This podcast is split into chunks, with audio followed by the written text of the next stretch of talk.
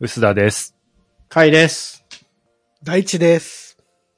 最近、僕の友達で転職した方がいて、いつの間にかね、なんとか新聞の、なんとか編集長になった方がいらっしゃるようなんですよね。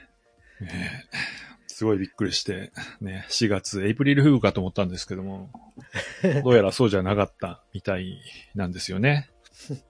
そうなんです。そうですね。はい。ね、えー伊藤大地さんっていう方なんですけども、はい。ね、あの、今回ゲストね、ゲスト呼んでぐだるの早いですね、なんか。なんか、すでに飲んでるみたいな感じになってる。うん、大地さんなんか自己紹介お願いしていいですか？えーインプレスだいぶいて、で、その後、あインプレスも一回辞めてまた入ってるんですよね。そうですね。うん。で、それでもう合計10年ぐらいやってて、で、えっと、その後しばらく無職もやってて、で、シックスアパート入って、その後ハーフポスト、バズフィード、今の朝日新聞って感じですね。そこまで全部プロフィールなの初めてじゃない？そうですね。はい。あの、大体こう、伊藤大地さんがね、もう有名になられて、いろんなとこで登壇とかしたときに、ハフイントン、ポスト、バズフィード、朝日新聞書いてあるんですけど、インプレスで書いたら見たことないんだよね。俺これ、闇に葬られたのかな、この形跡っていホームう。ってない。ホームってない。本当に？うん。あのーああいうのさ、適当なとこではしょられんのよ。はいはいはい。ああ。で、はしょられやすいメディアだはしょられ、な。はしあのね、そうそう。まあ、こっからでいいですねって言って言われるわけ。うんはい。なるほどね。まあ、経歴多いからね。そうそうそうそう。うん僕が、あの、隠してるわけではないんですよ。でなんで今回こんなね、緩い感じで言ってるかというと、僕らは、伊藤大地さんがインプしていた頃の同僚とか先輩とか、そ,、ねんな感じなんですよね。元同僚っていうね、同窓会みたいな感じですよね。うん。その頃からの仲間が、今やもうすごい、ね、有名になられて、今はまさに時の人なんですけど、まあそんな話題はね、もう大地さん聞かれ飽きてると思うんで、ね。まあ、今日はまあそういう他では聞けない雑談をね、お届けしようと思うんですけど、絶対に聞けない雑談をね。絶対に聞けない雑談を。うんというわけでですね、その大地さんのインプレ時代の思い出を振り返っていこうと思うんですけどね。別に僕の思い出ってわけではないですけど、あんまあなんか今から思うと、まあ、今こう働き方改革とかあるじゃないですか。はいはい。言うじゃないですか。いや、なんかすっげえ働いてたなっていう印象ありますね。あの、確かに朝は遅かったけど、かす時間長かったなと思いますね。だって平日に飲んだ記憶がほとんどないもん。なんか、平日飲みに行くときってすげえ遅いじゃないですか。い、い、い、なんかさ、11時から飲んでたじゃん。うん11時からさ、2時とかまで飲んでさ、その後なんかみんな、あれ、終電なくしてね。終電なくしてさ、してたりしてたじゃん。うん。デニーズで朝までみたいなやってましたね。なんかそういう思い出をさ、こう今はあんまり話すことすらダメな世の中になってきたなと思ったね。うん。あの、それいいことだと思うんですけど。ああー、確かに。あれはね、楽しい時代でしたけどね。そうね。今はね、そういうことじゃ、は全然ないってことをね、ちょっと言わないとね。そうですよね。今はそうじゃないですよね。あの頃は、あの頃は、はい。ね。だって今、神保町のね、超一等地ビルに入ってる会社ですもんね。あれすごいいい場所ですよね、今ね。うん。いい場所ですね。僕らがね、一緒に働いた時ってまだ、一概にね、オフィスがあった時で、この間行ったらさ、なんかすげえ、そう、高級マンションになってたよね。そうそうそう。あれでも、す、すごいいいマンションで、あの、ち千代田区長がさ、前千代田区長か。便宜を図ってもらったマンションらしくて、あの、結構ね、ニュースになったやつだそう、ニュースになってたやつ。ええね、そういうので出てくるっていうね。え、それ地上げに当たってってこと？いや、なんか、認可をもらうにあたって何かがあったんじゃないかみたいな感じの、まあ疑惑みたいな。曰く付きになっちゃったんだ。そうそうそう。まあでもあの辺ね、住宅地としてはすごい超一等地ですかうらね。ん。そうなんですよね。あの頃だってセキュリティなんてもうなかったじゃないですか。ライターの人とか普通にドア開けて入ってくるし、誰でも入れた。誰でも入れたから。ね、それか、まああの頃はそういう時代だったんですよね。きっと今はもうちゃんとセキュリティもしっかりして、素晴らしい会社ですけど。でもまあ本当になんかまあ思い出すのは、入社1日目から書かしてもらって、すごい会社だなと思いますけどね。ねえ、確かに僕も1日目で書いたな。すごいなと思いますよ、やっぱり。いやまあでもいい、まあいい会社だったなと思いますけどね。結構あの頃に僕らと一緒に働いてた人がなんだかんだメディア界隈でがいろいろ頑張ってるんですよね。どういうわけかね。結ね。構いますよね。同世代で言うと、まあ、エンガジェットで頑張ってた津田さんと高木さんとかはね、まあ、二人とも今離れて、高木さんはスマートニュース行って、で、津田さんはバウンシーか。津田さんに至っては今同僚ですから。だよね。もう今朝日新聞で統合されて。本当に。うんなんでお前と今同僚なんだっていうね、不思議な縁ですけど。すごいですよね。なんか業界多いっすよね、そういうのね。おいおい。さっきね、ライさんも言ってたけど、本当に仕事してたじゃないですか。割すと。ごいしてた。うんでも、何でもさせてもらえたから、いろんなことができて、もう今、僕あそこで働いた経験だから今ないと思うんですよね。で、すごい良かったのが、文章も書くけど企画も出さなきゃいけないし、全部やんなきゃいけないから、今の仕事も結構生きるんですよね。しかもさ、結構ちゃんと教えてくれるじゃないですか。研修みたいな制度にはなってないけど、OJT で戦場に放り込まれて、でもちゃんと教えてくれるって、結構ね、どっちかのところが多いんですよ。すっげえ教えるけど現場に出さないか、放り込んだまま、ろくにケアもせずほっとくか、で、どっちかの会社が多いんですけど、まあ、インプレスいいところは、放り込むんだけど、ケアもす、ケアというか、まあ、教える。のがちゃんとしてるのは良かったなと思いますけどね。だから結果として、あそこで頑張ってた人が、まあ、ね、さっきの話ですけど、いろんなところで活躍してるのはなんかわかる気はするんですよね。あの頃に燃えてた人たちが今評価されて面白いなと思いつつ。実際やっぱ大地さんメディア好きですよね。まあ、やってて飽きないからですよね。うん。あやっぱ飽きないですよね。その、こう、自分が楽しいことの方が頑張れるじゃないですか。うんうん。だから、飽きないことが一番いいなと思ってますけどね。飽きないポイントってどこにあるんですか？その新しい情報に常に触れてられるところがいいのか、働き方そのものが楽しいのか。まあ、第一はそれですよね。新しい情報に常に触れてられるからいいっていうのと、あと、なんか結構答えがすぐ変わってくんですよ、なんか。お？ちょっと前まで、こうやればいけるみたいなのが、キャッチアップされて、うん。それでは勝てなくなってみたいなね、競争のサイクルが早いんですよ。はいはい。まあ、それが楽しいっていうのはありますよね。なるほどね。だから、なんか多分こうやったらなんとかなるみたいな感じのことをみんな求めてるけど、うん、こうやったらなんとかなるって定式化されてる時には、のなんていうか、それが使える寿命って短くて、へえ、それは、でも結構面白い視点ですね。ある意味でもほらメディアって、ある程度 PV 持って、広告入ってくると結構固まりがちじゃないですむしろ。そうですね。だからその、そういうので受けたものが広告になってくっていうのは結構後の方なんだよね。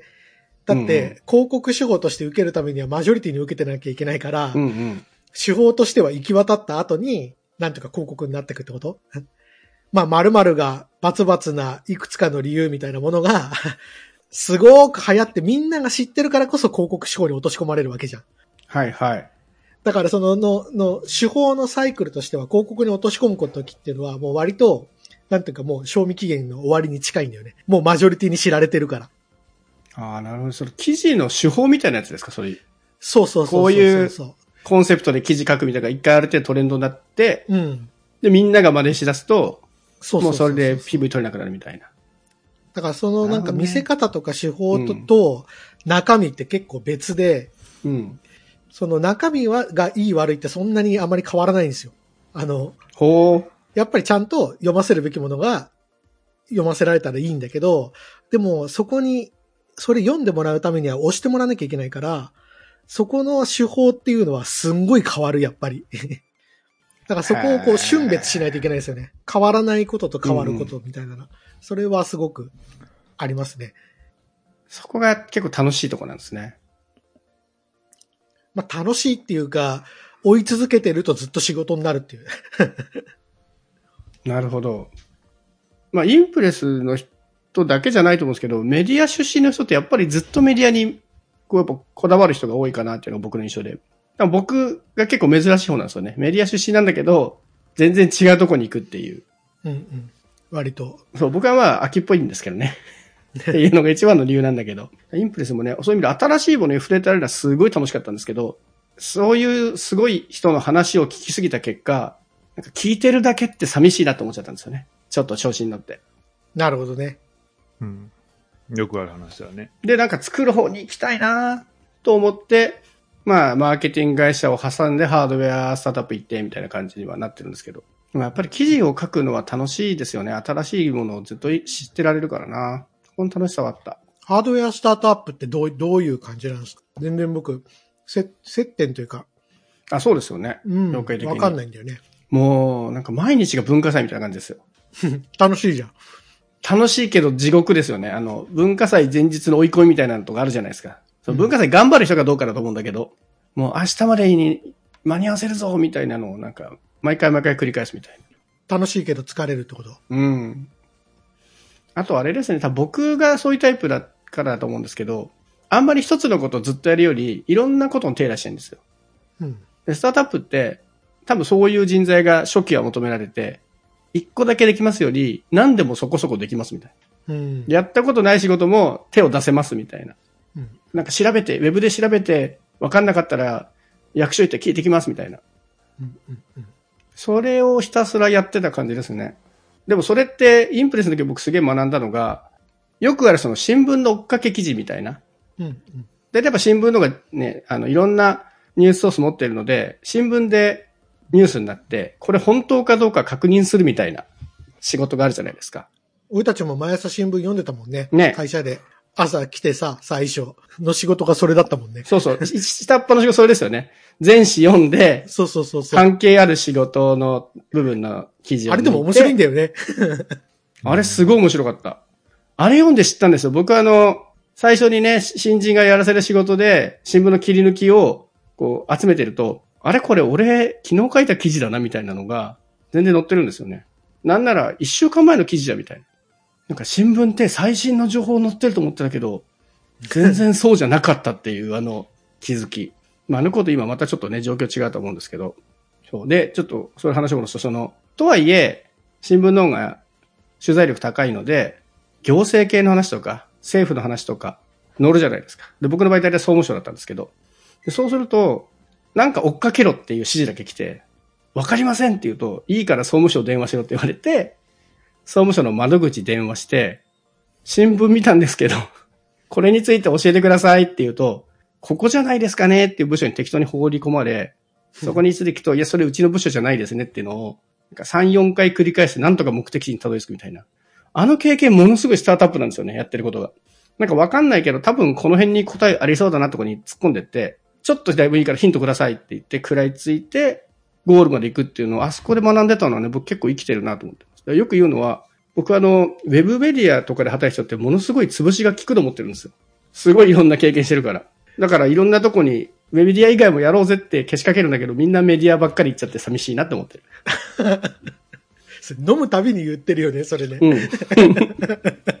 毎回言ってるやつね、これ。ちなみに、そもそもインプレスに入ったきっかけって何だったんですか？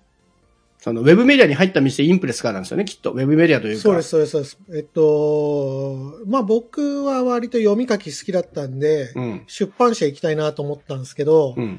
まああの、完全なる、なんていうか、氷河期だったんで、小書きでしたね。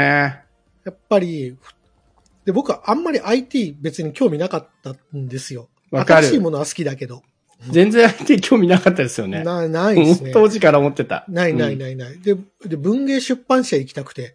だけど、そんなところはさ、こうなんていうかさ、超一流大学から、一人とか二人とか、もしくはそもそも採用がないみたいな時代だったんで、まあしょうがない、でもしょうがないから、まあに似たことでもいいから始めようと思って、でもその時に調子が良かったのが IT 系出版社だったっていう感じですね。うん。うん。なので、そう入ってしいう感じなんだ。うん入って初日になんかそこら辺にあるパーツで PC 組み立てろって言われた時に、いや、きついなと思った。これ、何、何日続くかなと思っちゃった。これは。懐かしい。あれ、今じゃ絶対無理な文化ですよね。当時って、採用の応募要項のとこに PC 自作できる人って書いてあって、僕全然できなかったんですよ。もうそれでやべえと思って。でもね、先輩たちが全部アドバイスしてくれて、これを買ってくればいいよっていうとこだけ全部教えてもらって、自分で組んだわ、最初の PC。うわなんで僕、その自分の最初の作業用 PC、その自分で組み立てられないし、そもそもそんな知識ないから、まあその時に助けてくれたのが今もインプレスにいらっしゃる鈴木幸太郎さんという 方が、あ、使ってないのあるから持ってきてあげるよって言って言って、で、持ってきてくれたんです。いい話だな。本人覚えてる懐かしい、いい話だな、これ。うん懐かしい自作 PC、初めてあそこでやったわ。むちゃくちゃだよね。新入社員に自作 PC って今だったらツイッターで炎上してると思うけどね。今だったらね。まあ今はそんなことない会社ってないから。ね。うん。でもなんかね、難しいのが、確かにあの頃すごいとんでもない会社来たなとは思ったんですけど、まあそれ乗り越えてやっぱり成長したというか、ね、あんまりその大会系というか、そういうのがいい時代ではないのは分かってるんだけど、まああれはあれで、いいところもなかったわけじゃないなって思うところはちょっと難しいですね。これおっさん的な発想かもしれないんだけど。な、何年か先を行く、世の中の先を行くことをやっていて、いたからこそ、まあ、この、いろいろその後に繋がったのかなっていうのは本当思いますけどね。まあだいぶ好き勝手させてもらえたからな。ちゃんと記事さえ書いてというか、そんな数 PV を出してればねそう、そんな、うんでもさ、PV 出してればそんな数字を詰める会社でもないじゃん。うんうんうん。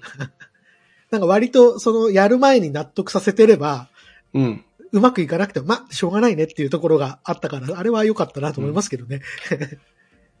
うん、僕は本当に、断ることにね、インプレスがななかったら今の僕はないというぐらい恩を感じているので。なんかでも生きてますその大地さんがインプレスでやってて、今もなんかああいうとこで仕事、こういう仕事ができたから、今自分があるなみたいなところってあります？めちゃめちゃありますね。めちゃめちゃある、めちゃめちゃある。なんていうのか、やっぱり打席数が多いじゃないですか。ああ、めちゃめちゃ多い。